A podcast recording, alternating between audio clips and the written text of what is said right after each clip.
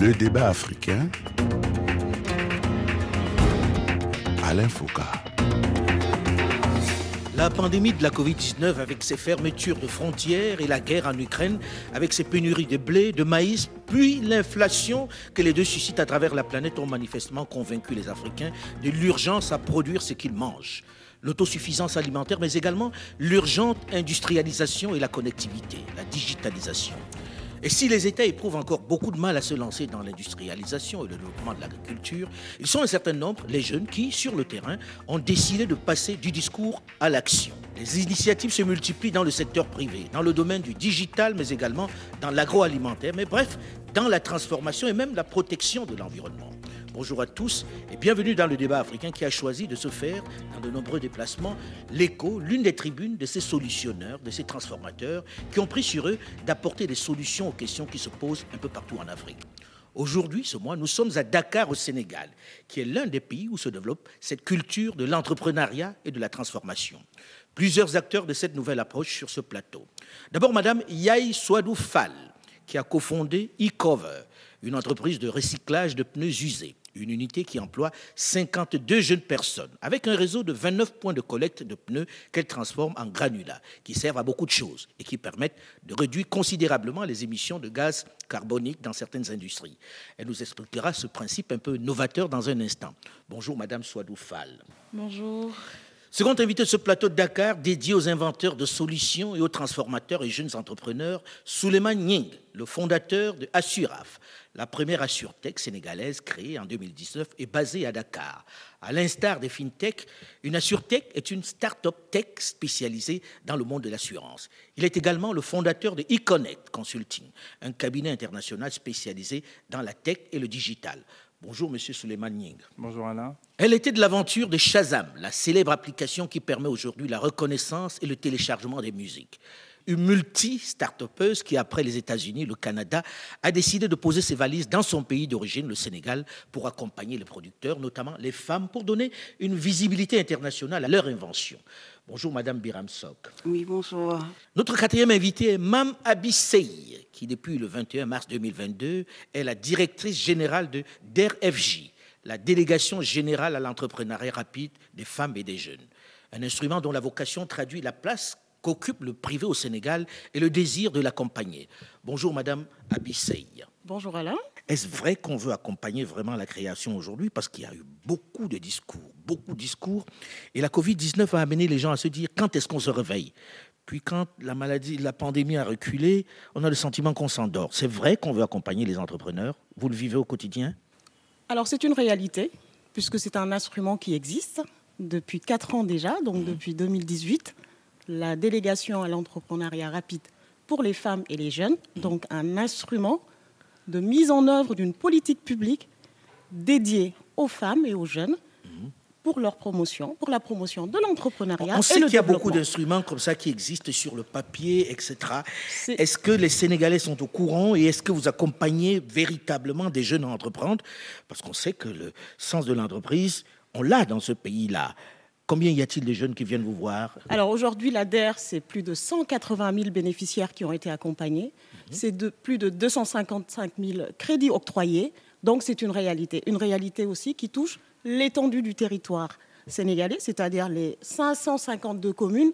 Je parle à l'échelle de la commune, mhm. pour ne pas parler de région ou de département. On va revenir vers vous parce que euh, partout. Lorsqu'on en parle, on se dit est-ce qu'il y a de la politique derrière ou bien est-ce que c'est vrai? Et puis on verra si les gens peuvent venir vous voir. Parce qu'il faut qu'ils le sachent et qu'ils viennent vous voir. Mais là, j'ai envie de me tourner vers une personne qui, elle, a choisi d'être plutôt dans la protection de l'environnement et d'en faire une affaire. Quand on regarde une femme comme vous, on se dit qu'est-ce qu'elle fait avec les pneus? Généralement, c'est quelque chose qui encombre notre environnement et on ne sait pas comment le détruire.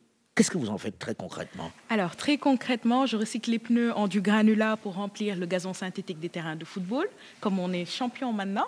Ah oui, champion d'Afrique. Champion d'Afrique.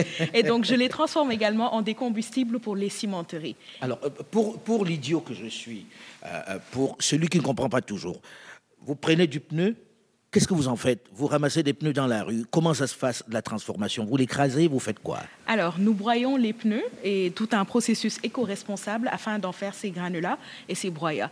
Et il faut savoir que les pneus, en fait, qui traînaient dans les rues, certains étaient amenés au niveau des décharges où ils étaient brûlés pour les métaux qu'ils contiennent. Et donc aujourd'hui, cette euh, pollution était extrêmement nocive pour ces 2000 personnes, des femmes, ces enfants qui sont au niveau des décharges. Et c'est la raison pour laquelle eCover est venu pour régler le problème des déchets de pneus à Dakar et rendre notre Dakar beaucoup plus beau. Comment vous est venue cette, cette idée en réalité? Alors, en réalité, lorsque C'est quoi votre formation? Alors, j'ai un background en business administration. Lorsque j'ai démarré, j'étais encore une jeune étudiante de 20 ans à peine et qui devait mettre en pratique ce qu'elle apprenait à l'école. Parce qu'à l'époque, on nous disait qu'il était impossible de sortir de l'école et en tout cas, il n'était pas facile de trouver un emploi. Et donc, nous nous sommes dit, pourquoi ne pas créer des emplois au lieu d'aller chercher un emploi? Et nous nous sommes euh, posé des questions sur ce qui se passait autour de nous et on a vu des déchets de pneus à chaque coin de rue. C'était devenu tellement normal d'avoir des pneus Ah, à chaque coin de rue. C'était ouais. partie du décor et qu'il n'y avait pas de solution pour ça. La seule solution, c'était de les brûler pour les métaux qu'ils contiennent. Et c'est là qu'avec mes camarades, nous avons commencé à partir euh, de nos petits argents de poche à broyer les pneus à ce moment-là avec des hachoirs à viande hachée sur notre Avec des hachoirs Des Littéralement. pneus de quoi? C'était pas de pneus de camion quand même. C'était des pneus de voiture qu'on ramassait. Mhm. On n'achetait pas les pneus et donc euh, on les découpait auprès de menuisiers métalliques et on les amenait sur notre terrasse et on les broyait avec des hachoirs à viande hachée. Mon Dieu. Et c'est comme ça que l'aventure de e-cover a commencé. Alors aujourd'hui, vous brûlez combien de pneus? Vous écrasez combien de pneus? Alors au début, euh, sur tout un mois, il nous arrivait de ne broyer qu'avec le hachoir que un ou deux pneus. Et aujourd'hui, nous arrivons à recycler plus de 1000 tonnes de pneus par an. 1000 tonnes de pneus? Oui, Ah oui, quand même. An. Hum. Ah oui. Donc, euh, ce qui fait pas mal de pneus qui viennent, euh, qui sont retirés en tout cas des rues et qui Mhm. rendent nos rues beaucoup plus propres. Alors est-ce qu'aujourd'hui, vous manquez de pneus dans votre industrie? Pas Parce que maintenant que vous avez ramassé tous les pneus de Dakar, Eh ben, nous invitons tous ceux euh, qui sont à Dakar ou dans les régions de se positionner comme acteurs de la filière en nous informant euh, de là où il y aura des pneus et ainsi nous viendrons les récupérer moyennant peut-être une chose. fois que vous avez broyé, dites-nous, qu'est-ce qu'on en fait concrètement? Alors, chez nous, notre slogan, c'est rien ne se perd, tout se transforme. Et donc, lorsqu'on a le pneu, on le broie. On a un premier produit, donc qui est le pneu découpé en petits carrés et qui est le broyat, qui est un combustible qu'on donne à la cimenterie et qui permet de réduire de 40% les émissions de CO2 grâce à ce combustible qui remplace le charbon de type coke. qui Ça pollue moins on, a- on a plutôt l'impression que quand c'est du pneu, ça pollue plus, puisque Non. quand on brûle les pneus dans la ville, on voit monter. Bah, de- justement, lorsqu'ils sont brû- brûlés dehors, euh, ils sont très polluants euh, Mhm. parce que le pneu est riche en beaucoup de mat- matériaux qui sont hyper toxiques. Mais lorsque c'est la cimenterie, justement, cette fumée est très intéressante pour avoir un ciment de meilleure qualité. Ah. Et donc, ils ferment cette partie du process pour réinjecter toutes les émissions autour du process Mhm. afin d'avoir un ciment de meilleure qualité et ainsi de réduire de 40% les émissions de CO2. Au début de l'aventure, c'était une histoire pour la protection de l'environnement ou c'était, vous vous dites, vous êtes dit, c'est un business et Au contraire, au contraire. Lorsque nous avons démarré, nous faisions plutôt vraiment pour l'environnement. On voulait, en tant que Sénégalais, euh, vraiment nettoyer notre ville. Et on s'est dit, pourquoi ne pas adresser le déchet de pneumatique Et donc, euh, par la suite, on sait qu'on peut avoir de très nobles intentions, mais sans argent, on ne peut pas Bien. les satisfaire. Et absolument. donc, c'est Mais c'est une pourquoi- bonne affaire. Absolument. On va en parler dans un instant. Alors, à côté, juste à côté, il y a Biram. Biram qui est, j'ai- dit tout à l'heure, une multi-startupeuse, parce que j'apprends des termes nouveaux. Ah, euh, multi-startupeuse. C'est la première fois que je l'entends. Vous voyez Je suis au moins content de vous apprendre quelque chose là-dessus. Alors, vous, c'est les, les start-up. Racontez-nous. On a été impressionnés quand on dit cette Sénégalaise était au début de l'aventure de Shazam. Qu'est-ce qui s'est passé concrètement? Dites-nous, épatez-nous. Donc, je suis devenue entrepreneur un peu par erreur. J'ai un parcours un peu dans, dans le digital. J'étais programmeur. Je jouais avec de la technologie et c'est de là que je suis devenue entrepreneur à travers une application où on pouvait envoyer de la musique à quelqu'un. Et c'est un jour, pendant que j'essayais d'expliquer ce que je faisais, je l'ai tellement mal expliqué que la personne n'a pas compris ce que je voulais dire. Et c'est de là que, quand j'ai raccroché, je me suis dit, je pense qu'il voulait dire que quand on entend de la musique, qu'on puisse reconnaître la musique. Et je me suis dit, ah ben tiens, c'est pas une mauvaise idée ça. Je vais essayer de faire des recherches pour voir comment le faire. Et c'est là que j'ai trouvé une toute petite boîte qui était basée euh, en Angleterre, qui s'apprêtait d'ailleurs presque à fermer parce qu'ils n'avaient pas le financement. Et ils avaient une partie de la technologie dont j'avais besoin. Donc j'ai créé, j'ai fait un partenariat avec eux pour l'exclusivité afin de lancer une solution de reconnaissance musicale. Mon premier client, et c'était AT&T, qui était le plus gros opérateur dans les temps. Oui, gros opérateur américain. Voilà. Et après j'ai lancé avec Virgin Mobile, après au Canada.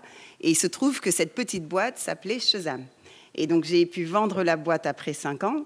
Et c'est là que Shazam a pu aussi reprendre tout ce que j'avais fait et, euh, et devenir ce sont devenu Shazam aujourd'hui. Exact, exact. Hein et pour moi, je savais déjà ce que je voulais faire. J'étais déjà prête à aller innover autre part. Vous regrettez pas d'avoir vendu Du tout. Hein du tout. Alors, qu'est-ce que vous faites aujourd'hui alors? Alors, quand on a euh, fini Shazam, l'aventure après, elle devient oui, difficile. Oui, donc euh, je regrette pas parce que ça m'a permis, quand j'ai commencé ma première boîte, j'étais seule, je l'ai fait de la maison. Quand j'ai vendu la boîte, j'étais à la maison. Mhm. Euh, quand j'ai euh, et donc j'avais déjà là, j'avais des fonds. que je n'avais pas quand j'ai commencé la première boîte et ça m'a permis de, de, me lancer dans un service de reçu numérique. Et là aussi, j'ai eu la chance d'avoir mon premier client qui était Whole Foods, pas un petit client.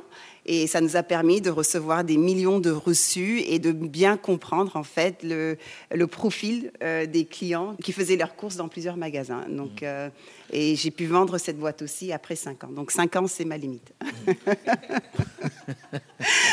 et là, qu'est-ce qui vous amène dans ces circonstances à dire je repars au Sénégal? Quand on est euh. monté si haut, généralement les gens se disent bon, l'argent c'est de l'autre côté. Qu'est-ce qui vous ramène au Sénégal? Monter haut, c'est relatif. Pour moi, j'ai toujours suivi ma passion, donc pour moi, ça a toujours été juste ce que je fais. J'ai jamais vu ça comme euh, quelque chose où j'étais arrivée à, mhm. une destination. Euh, je suivais ma passion et j'ai toujours su que je, je voulais à un moment pouvoir appliquer tout ce que j'avais appris ici en Afrique. Mhm. Mais je pense que j'avais peur. Mais j'étais là en vacances il y a trois ans et euh, vous vous êtes dit, c'est ici que ça se passe. C'est ici que Ce qui est de plus en plus le cas, hein, puisqu'on voit pas mal de personnes partir de l'Occident pour rentrer au Sénégal, pour rentrer en Afrique, pour investir. Non, c'est l'énergie, c'est le bon moment pour le faire. Mmh. Euh, je le dis à tout le monde, il est temps de rentrer. C'est mmh. l'Afrique le futur. Euh, l'énergie que qu'on ressentait, que moi je ressentais à San Francisco, à Silicon Valley en 2000, euh, c'est cette énergie que je ressens ici au Sénégal en, 2022. Hmm. Exact. Tout est à faire. Tout est à faire. En fait, il n'y a que le ciel qui soit la limite. Mais moi, aujourd'hui, je, viens d'apprendre que c'est une tech. Je sais que vous êtes vous baignez dans le monde de l'assurance, mais déjà, c'est quoi tech Généralement, en Afrique, quand on dit assurance, les gens y voient tout de suite l'assurance de l'automobile, parce que pour le reste, on ne sait pas toujours. Et en quoi consiste votre travail dans ça. cette période? Euh, Une assurtech, en fait, comme, le dit son nom, c'est euh, la combinaison de, de l'assurance et de la technologie.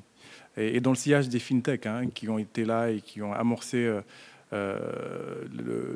d'adresser des besoins, euh, si ce n'est des frustrations de, de, manque de bancarisation, de manque de moyens de paiement, etc. Et qui ont su apporter des réponses justement pour, euh, pour répondre à ces besoins.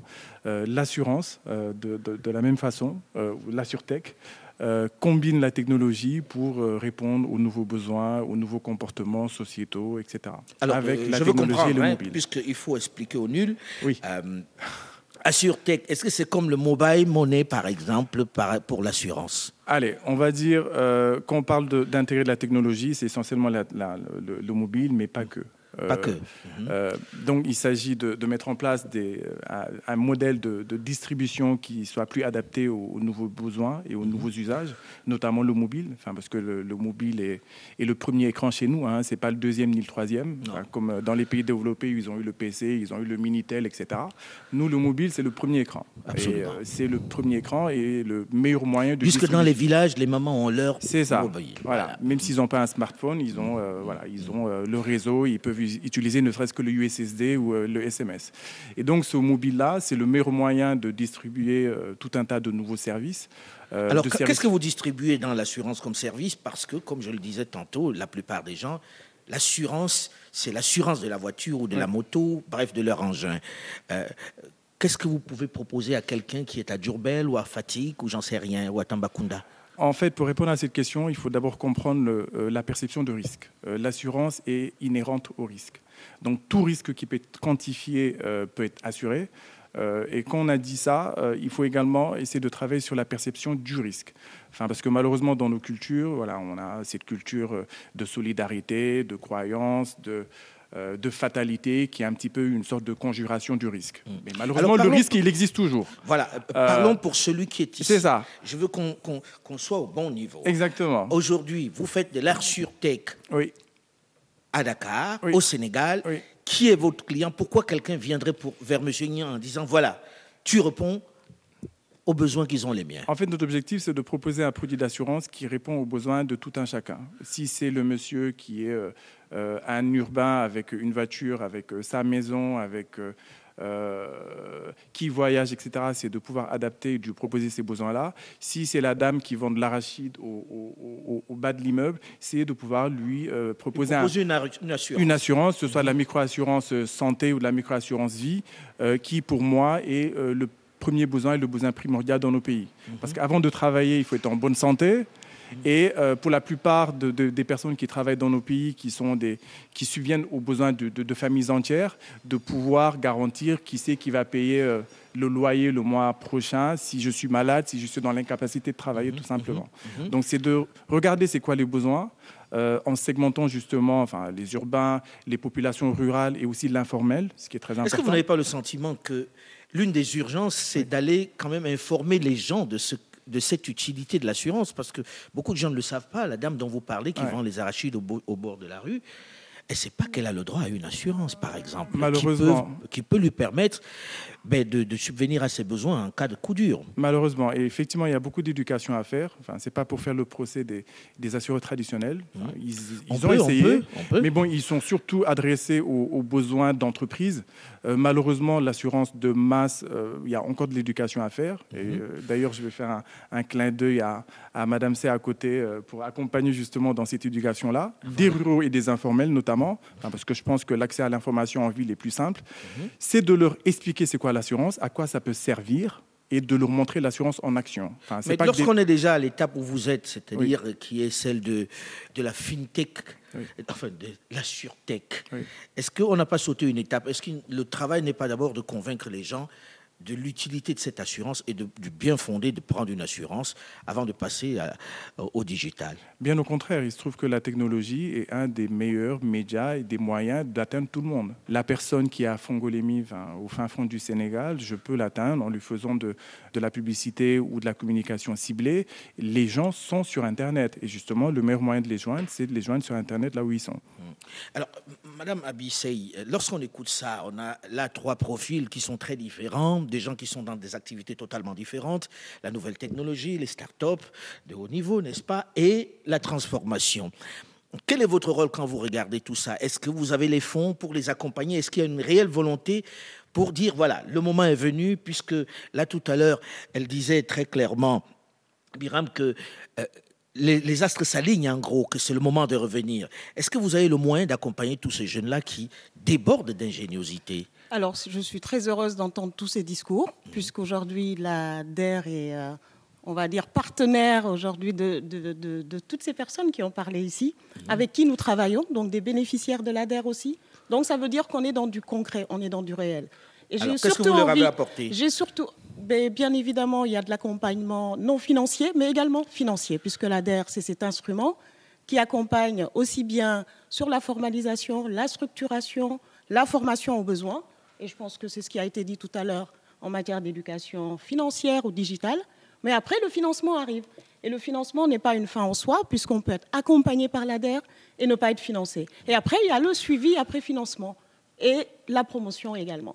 Je pense que ça a été dit aussi, c'est par rapport à la digitalisation. Aujourd'hui, tout le Sénégal est, connecté. Toutes les femmes ont un téléphone. Tous les jeunes ont un téléphone.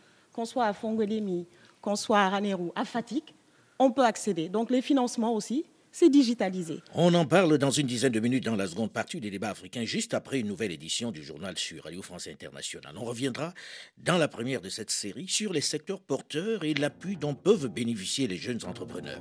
Restez à l'écoute et à très vite.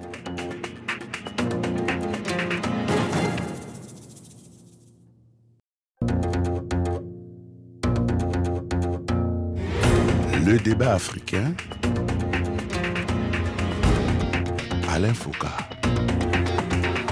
Qui sont-ils ces jeunes qui, au-delà des discours sur l'urgence de l'Afrique de se prendre à main, de fabriquer localement, de ne plus autant dépendre de l'extérieur, ont franchi le pas en créant leur propre entreprise, en apportant des solutions aux questions économiques qui se posent avec acuité? Comment s'en sortent-ils dans leur environnement? Bonjour et bienvenue dans la seconde partie du débat africain consacré ce dimanche à Dakar, la capitale sénégalaise, aux initiatives, à ces jeunes entrepreneurs qui, dans cette ambiance de crise économique, dans ce climat de pénurie et de catastrophes alimentaires, créent des concepts, apportent des solutions concrètes dans leur milieu première d'une série que nous comptons poursuivre dans d'autres capitales africaines. Avec sur ce plateau aujourd'hui plusieurs invités. D'abord, Madame Yaï Swadou qui a cofondé eCover, une entreprise de recyclage de pneus usés. Une unité qui emploie 52 jeunes personnes avec un réseau de 29 points de collecte de pneus qu'elle transforme en granulats qui servent à beaucoup de choses et qui permettent de réduire considérablement les émissions de CO2 dans certaines industries. Second invité de ce plateau de Dakar dédié aux inventeurs de solutions et aux transformateurs et jeunes entrepreneurs, Suleiman Ning, le fondateur de Assuraf, la première assurtech sénégalaise créée en 2019 et basée à Dakar. À l'instar des FinTech, une assurtech est une start-up tech spécialisée dans le monde de l'assurance. Il est également le fondateur de Econet Consulting, un cabinet international spécialisé dans le tech et le digital.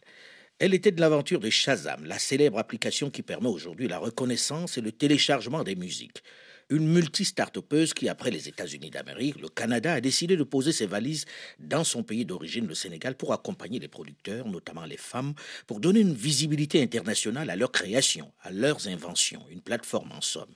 Biram Sok est notre troisième invité essentiellement féminin aujourd'hui. Notre quatrième invité est Mama Bissey, qui depuis le 21 mars 2022 est la directrice générale de la DRFJ, la délégation générale à l'entrepreneuriat rapide des femmes et des jeunes. Un instrument dont la traduit la place qu'occupe le privé au Sénégal et le désir de l'accompagner.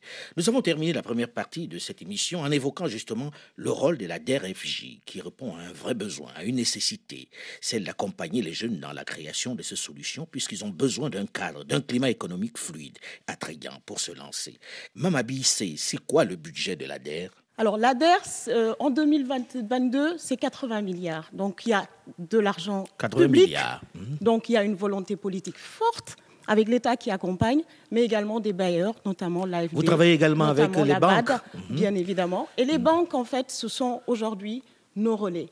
Vous savez, la population qu'on accompagne, c'est une population à majorité informelle. On sait que 97% de l'économie, elle est informelle. Donc, c'est une cible qui n'était pas adressée par les banques. Donc, qu'est-ce qu'on fait aujourd'hui? On vient, on adresse nos produits à ces femmes, à ces jeunes, pour leur permettre de finaliser leur projet, au-delà de finaliser, c'est-à-dire d'accéder au marché tout simplement, d'avoir des revenus décents. Et ça, comme je le répète, sur des principes clairs d'inclusion sociale, c'est très important, et d'équité territoriale. Donc, c'est des notions sur lesquelles aujourd'hui on arrive à adresser avec une cible très diversifiée. On a parlé de digital, on a parlé de recyclage. Alors, on va parler de recyclage, justement. L'élevage, la pêche. Je pense qu'il y a tous ces secteurs prioritaires aussi. J'aurais bien voulu avoir vous l'avez, la pêche. dit tout à l'heure. Vous l'avez dit tout à l'heure. Quand vous avez parlé aujourd'hui, qu'on répond aussi avec un contexte socio-économique, il y a la, il y a la guerre russo-ukrainienne, il y a l'inflation, la flambée des prix. Tout ceci aussi nous pousse, nous aussi, en tant qu'instrument de mise en œuvre d'une politique publique, de nous réaligner un peu. C'est la souveraineté alimentaire. La Alors parlons de souveraineté alimentaire. Aujourd'hui, moi j'ai envie qu'on soit concret, comme à chaque fois. Quelqu'un qui est à Fatih, qui est à Tambacounda ou j'en sais rien, qui, euh, qui, dit voilà, je veux me lancer dans l'agriculture, qui vous amène un projet. Mm. Vous pouvez le suivre. Comment il fait? Quelle est la procédure pour lui pour être pris en charge par Alors c'est simple, c'est un parcours de l'entrepreneur. Quand on parle aujourd'hui de l'ADER, ce qu'il offre, c'est ce parcours on arrive, on est accompagné déjà. Si on n'est pas structuré, on accompagne dans la structuration. Si on n'a pas la reconnaissance, même pour prétendre à des financements, on accompagne. On a besoin de l'éducation financière, de la comptabilité ou autre, on accompagne. On aide à structurer et à rendre ce projet, que ce soit dans l'agriculture ou autre, viable. Mm. Et on finance. C'est-à-dire qu'en fait, vous, vous l'aidez à structurer son projet, c'est ça? On accompagne, puisqu'on mm-hmm. a aujourd'hui une équipe aussi bien partout sur le, territoire. On est dans la territorialisation. Quand je parle d'équité territoriale, c'est vraiment dans la territorialisation, où on a des équipes qui viennent sur place visiter cette personne, qu'elle soit à fatigue, voir son projet, la viabilité économique, financière, l'accompagner. Le financement, il est de 0 à 50 millions quand c'est un projet individuel. C'est-à-dire le projet le plus important, c'est 50 millions. C'est une, voilà, c'est une fourchette CFA. que nous nous donnons. Mais quand c'est des projets structurants qui rentrent dans des chaînes de valeur, il n'y a, pas de- y a pas de limite. Tout dépendra du projet qui est accompagné, puisqu'au-delà des projets individuels, il faut savoir que l'ADER travaille aussi sur des projets très structurants liés à la structuration de chaînes de valeur. On va revenir euh, là-dessus. Madame Yaï Swadoufal, euh, vous vous êtes lancée dans, dans la transformation qui protège l'environnement. Votre affaire, elle marche. Elle gagne de l'argent aujourd'hui. N'ayez pas peur, les impôts ne vont pas arriver. Non. oui, nous avons commencé les activités commerciales et nous commençons à gagner de l'argent. Bien. De combien vous avez bénéficié et est-ce que vous avez eu un accompagnement de l'État ici ou des banques? Alors, des banques, pas du tout, de l'État qu'à travers l'ADER. À travers l'ADER Oui, donc euh, dans le mécanisme qui a contribué à ce que euh, mon industrie puisse passer de la terrasse à une unité de production employant ces 52 personnes. Et l'ADER a énormément contribué à ça. Et c'est le seul mécanisme qui, aujourd'hui, a voulu accompagner une entreprise, euh, euh, disons, une start-up industrie, comme on- que j'aime euh, à dire, parce que dès qu'on parle d'industrie, c'est énormément d'argent. Les banques sont frileuses, elles n'ont pas envie forcément de suivre, surtout lorsqu'il s'agit de jeunes dames. Et donc, euh, ça a été la double peine. Et donc, euh, c'était vraiment, euh, vraiment super intéressant de voir qu'il y a un mécanisme aujourd'hui de l'État qui accompagne euh, ces cibles qui sont informelles et qui sont également pas à la portée de la banque. Alors, est-ce que vous arrivez à trouver du personnel pour travailler dessus aujourd'hui? Parce qu'il y a la question de la formation, généralement, qu'il faut mettre en avant. Alors, c'est le plus dur. Euh, au début, quand j'étais juste encore start-upper, quand on me parlait des problèmes dans les entrepreneurs, notamment les problèmes de ressources humaines, je me disais non, moi, j'aurais pas de problème de ressources humaines. Mais dans le concret, très sincèrement, euh, c'est pas qu'il n'y a pas d'emploi au Sénégal, c'est la qualité des employeurs le problème. Aujourd'hui, on passe énormément de temps à former les personnes afin qu'elles puissent connaître notre métier, mais également afin qu'elles puissent avoir la maturité professionnelle de faire le travail. Nous avons un travail très dur. Un pneu pèse 60 kilos, donc je vous laisse imaginer euh, la carrure des Ah personnes oui, qui euh, travaillent chez C'est nous. les malabars qui travaillent chez vous. Au début, ils viennent, ils sont chétifs, hein, mais après, euh, ils deviennent... euh, Ils n'ont plus besoin d'aller dans les salles de pas gym. besoin, Non. gym gratuite et payé à la fin. Et donc, voilà, c'est c'est assez, c'est assez compliqué d'avoir du personnel de qualité plus tôt. Euh, Justement, ce doit être une des parties, euh, une partie du travail de l'ADER, ça, non Euh, Oui, effectivement, euh, une des parties, en tous les cas, ça fait partie des piliers qui nous permettent aujourd'hui de dire qu'on peut accéder au financement. C'est un prérequis, la formation. Alors, c'est des formations spécifiques dédiées, mais il y a également d'autres instruments de l'État sur lesquels nous, nous nous appuyons également. En tant qu'instrument de financement, nous nous appuyons des projets, nous nous appuyons également sur d'autres instruments qui sont mis en place. Vous savez, il y a une vraie cohérence entre d'autres instruments, notamment le Fonds de financement de la formation professionnelle et technique, qui accompagne sur des vrais métiers spécifiques en donnant de la qualification. Donc nous nous appuyons sur ces structures, comme d'autres également, qui accompagnent les entreprises, comme l'ADPME, où nous nous appuyons sur eux pour accompagner dans ce gros problème aujourd'hui, hein, qui est la qualification, qui est euh, vraiment euh, l'accès au métier et aux métiers très spécifiques. Là, on se parle d'un métier spécifique, mais pour l'ADER aujourd'hui, c'est un prérequis. C'est un parcours et dans ce parcours, la formation est de mise. Bien, la formation est de mise. Et là, je me retourne vers Biram. En quoi consiste votre activité ici au Sénégal aujourd'hui, très concrètement, et comment vous êtes accompagné dans cet environnement, dans ce climat économique? Donc aujourd'hui, l'idée de base était de, de créer une entreprise qui aurait l'impact que Alibaba a eu sur euh, une industrie, je dirais, informelle. C'était une industrie informelle et qu'ils ont pu donner accès au monde, au monde entier. Voilà. Euh, C'est-à-dire cette faire une plateforme qui soit Voilà. ouverte au monde entier. Voilà. Et, et donc notre, notre objectif principal, je dirais, c'était de, de pouvoir euh, distribuer les produits Made in Africa. Mais je dirais au niveau de l'impact, l'idée, c'est de changer euh, la perception que les gens ont des produits Made in Africa. C'est-à-dire lui donner de la valeur réelle, pas qu'on Voilà. voit comme un sous-produit de mauvaise qualité. Voilà, donc on s'est dit avoir la technologie, c'est bien. Donc on a créé la plateforme, développé la, la plateforme, mais après on s'est rendu compte qu'il fallait accompagner les transformateurs locaux dans l'agroalimentaire, dans euh, les cosmétiques, etc., pour s'assurer que ces produits sont prêts à l'exportation et, qui- et que ces produits maintiennent les standards internationaux qui sont nécessaires pour pouvoir vendre, pour qu'on puisse retrouver ces produits qui sont naturels, organiques ou juste différents euh, sur les étagères des, grands magasins autour du monde. Mm. Donc pour nous, déjà à l'intérieur, on a du mal parce que même les supermarchés d'ici ne veulent pas vendre les produits locaux. Comment vous faites ça? Donc le, plus gros problème qu'on a vu, euh, et c'est le problème que je dis toujours quand on va dans les magasins ici, mm. les produits locaux sont au bas de l'étagère, ou alors il y, a une section mm. où ils veulent même pas mélanger ces produits avec les produits euh, importés. C'est une question de, perception qui est lié au packaging, à, toute une stratégie de distribution, de marketing, et donc c'est ce savoir-faire qu'on apporte. Euh, donc on recrée ces marques. Euh, et on, travaille sur la partie créative, sur la partie standardisation, etc., pour pouvoir s'assurer que quand on regarde ce produit, c'est une fois qu'on l'a goûté et qu'on regarde le packaging, ah, c'est d'Afrique. Mmh. Voilà, c'est ça l'idée. Au, début, l'exemple que je donne beaucoup, c'est le beurre de karité. Mmh. Euh, au début, c'était nos mamans, nos grands-mères qui achetaient le beurre de karité dans les, dans les marchés. Et, mais pourtant, les gens voyaient le beurre de karité comme quelque chose de pas trop bon. Il fallait aller dans le magasin et acheter du Nivea ou d'autres grandes marques importées. Et pourtant, aujourd'hui, le beurre de karité est utilisé partout au monde, fait partie euh, des, des, ingrédients de pas mal de produits euh, de luxe. Et les gens oublient qu'il vient d'Afrique. Et donc pour nous, ce qui est important, c'est que quand on voit le moringa, le baobab, le nîmes, le tulukuna et autres, pourquoi pas être ceux qui vont propulser ces produits et les introduire au monde mmh. donc c'est un peu cet objectif qu'on a. Est-ce que les producteurs sont sensibles à ce discours aujourd'hui, ceux que vous rencontrez sur place? Ils sont sensibles au fait qu'ils ont besoin d'atteindre un marché, marché, plus gros que celui auquel ils ont accès aujourd'hui. Mmh. Et ils ont du mal à avoir accès à un marché externe.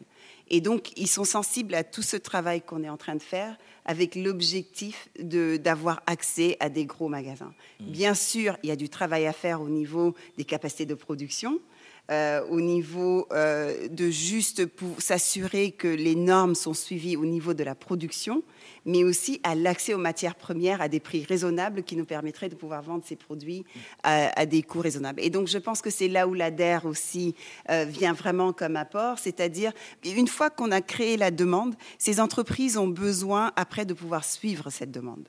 Et pour pouvoir suivre cette demande, ils ont besoin d'un accompagnement qui va au-delà de ce qu'on pourrait faire, mhm. étant une boîte privée qui cherche des financements au niveau privé. Et donc voilà. Est-ce que vous arrivez à lever des financements sur le marché aujourd'hui? Est-ce que les gens comprennent quel est votre business? Mhm. et vous font confiance pour dire on l'accompagne dans cette aventure, au-delà de l'ADER dont on va parler Mais est-ce qu'il y a des, des banques, des structures financières internationales qui se disent que ah, ce que fait Biram, peut-être qu'on devrait y être aussi euh, donc l'intérêt là. Euh, tout le monde est assez intéressé. Nous avons levé notre premier Series Round il y a à peu près un mois euh, à travers des investisseurs locaux qui sont plus sur le côté venture capital comme WIC Capital ou DNA.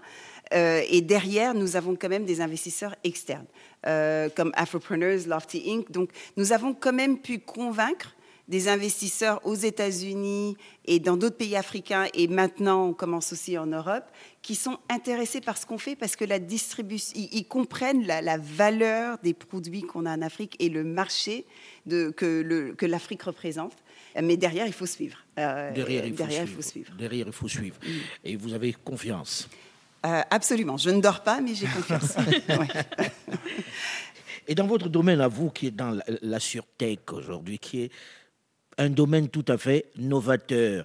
Avez-vous le sentiment d'être compris par les investisseurs, d'être accompagné par les investisseurs aujourd'hui euh, je pense que les, investisseurs euh, à capital risque, hein, enfin venture capital, enfin, ils s'intéressent de plus en plus quand même à, cette région et au Sénégal notamment, avec un écosystème mis en place avec l'aide de l'ADER et d'autres acteurs. Donc ça devient un écosystème assez intéressant.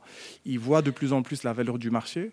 Enfin, parce qu'on quand on parle du Sénégal avec tout cet écosystème, on parle aussi de la sous-région, de l'UEMOA, 8 pays, et adresser les autres pays, je voulais dire plus facilement du Sénégal. Donc ils commencent à voir la valeur de ce marché, la valeur des pépites et des startups qui sont en train d'être euh, Mais aidées. comment ça s'explique? Parce que là, d'un coup, euh, euh, la plupart des gens connaissaient le Sénégal comme le pays de la littérature, etc. Qu'est-ce qui s'est passé ici euh Je peux? Oui, bien sûr. J'ai- J'ai juste envie d'intervenir Ah, et, de, et de dire alors, tout simplement que certainement la DER aussi offre ce, ce cadre. D'ailleurs, nous sommes, nous sommes dans le D-Hub. C'est ce lieu commun, mais également ce lieu unique qui, qui recentre aussi un peu tout cet écosystème, toute cette activité. Alors, on est ici à Dakar, mais également au niveau territorial aussi, on a toute la possibilité de capter, de capter, de profiter aussi bien, je ne dirais pas que de la manne financière ou de la ressource financière, mais c'est également voilà, toute cette chaîne qui se trace, qui se trame et qui permet aux entrepreneurs, qu'ils soient start-up, qu'ils soient la femme qui a fo- Fonguelémi, qu'elle puisse aussi accéder aujourd'hui euh, aujourd'hui au marché tout simplement à travers, euh, à travers euh, tout ce qui est développement de chaînes de valeur. Absolument. Et, en- et fait, je, je voulais juste rajouter à ça, euh, voilà, au-delà de la teranga du Tchéboudjen, euh, le Sénégal est aussi un pays de services. Euh, c'est un pays qui euh, a été euh, en avant en termes de tout ce qui est connectivité de technologie. Euh, un pays très connecté, euh, un taux de pénétration euh, assez, assez impressionnant par rapport à la sous-région, et qui a créé des vocations, des vocations de développeurs, des vocations de télécommunicants. Enfin, on voit de, de grands pontes des télécommunications partout dans la sous-région, grâce justement à cette industrie des services et des télécoms que nous avons tout le temps eu. Donc c'est naturel également que dans la tech et le digital, le Sénégal soit en avant par rapport à la sous-région. je peux juste, si je peux me permettre, Myriam rajouter juste une chose aussi. Je pense que ce qui, parce que j'ai réfléchissais aussi, parce que j'hésitais tout le temps avant de rentrer au Sénégal, et c'était une volonté forte de l'État, quand même, euh, de pouvoir pousser l'entrepreneuriat et de, de- de vraiment pousser euh, cet écosystème et de- d'essayer de, de- de créer cet écosystème. Ça a pris du temps pour le faire, mais quand on voit des choses comme la Startup Act, quand on voit des choses comme la DER, juste l'idée de la création de la DER, pour moi, c'était un signe. Euh, voilà, on est prêt à le faire. Il y a aussi le fait qu'il y ait des femmes qui de plus en plus rentrent dans le secteur. Absolument. Et je pense également que cette volonté de l'État naît d'un besoin, euh, celui euh, de pouvoir euh, caser tous ces étudiants qui sortent de l'école et qui n'ont pas d'emploi et qu'il faut créer le maximum d'emplois afin de pouvoir euh, les mettre euh, quelque part. Et je dis également que ce qui a développé l'Europe, c'est la, la révolution industrielle. L'industrie, c'est pas seulement l'industrie lourde, c'est les industries dans le service, c'est la technologie et toutes ces choses. Et que euh, c'est c'est parfaitement normal que le Sénégal soit dans cette mouvance afin d'atteindre ce développement dont on parle euh, toujours. Bien, mais je pense que vous avez tout dit finalement. hein. vous êtes content de, de votre environnement économique, on dirait. Absolument. Alors, est-ce que cet environnement économique se dynamise par le fait que les gens ont compris de plus en plus, les jeunes ont compris de plus en plus qu'il ne faut pas attendre que ce soit toujours l'État qui les emploie? On a développé le privé, c'est bien ça, non?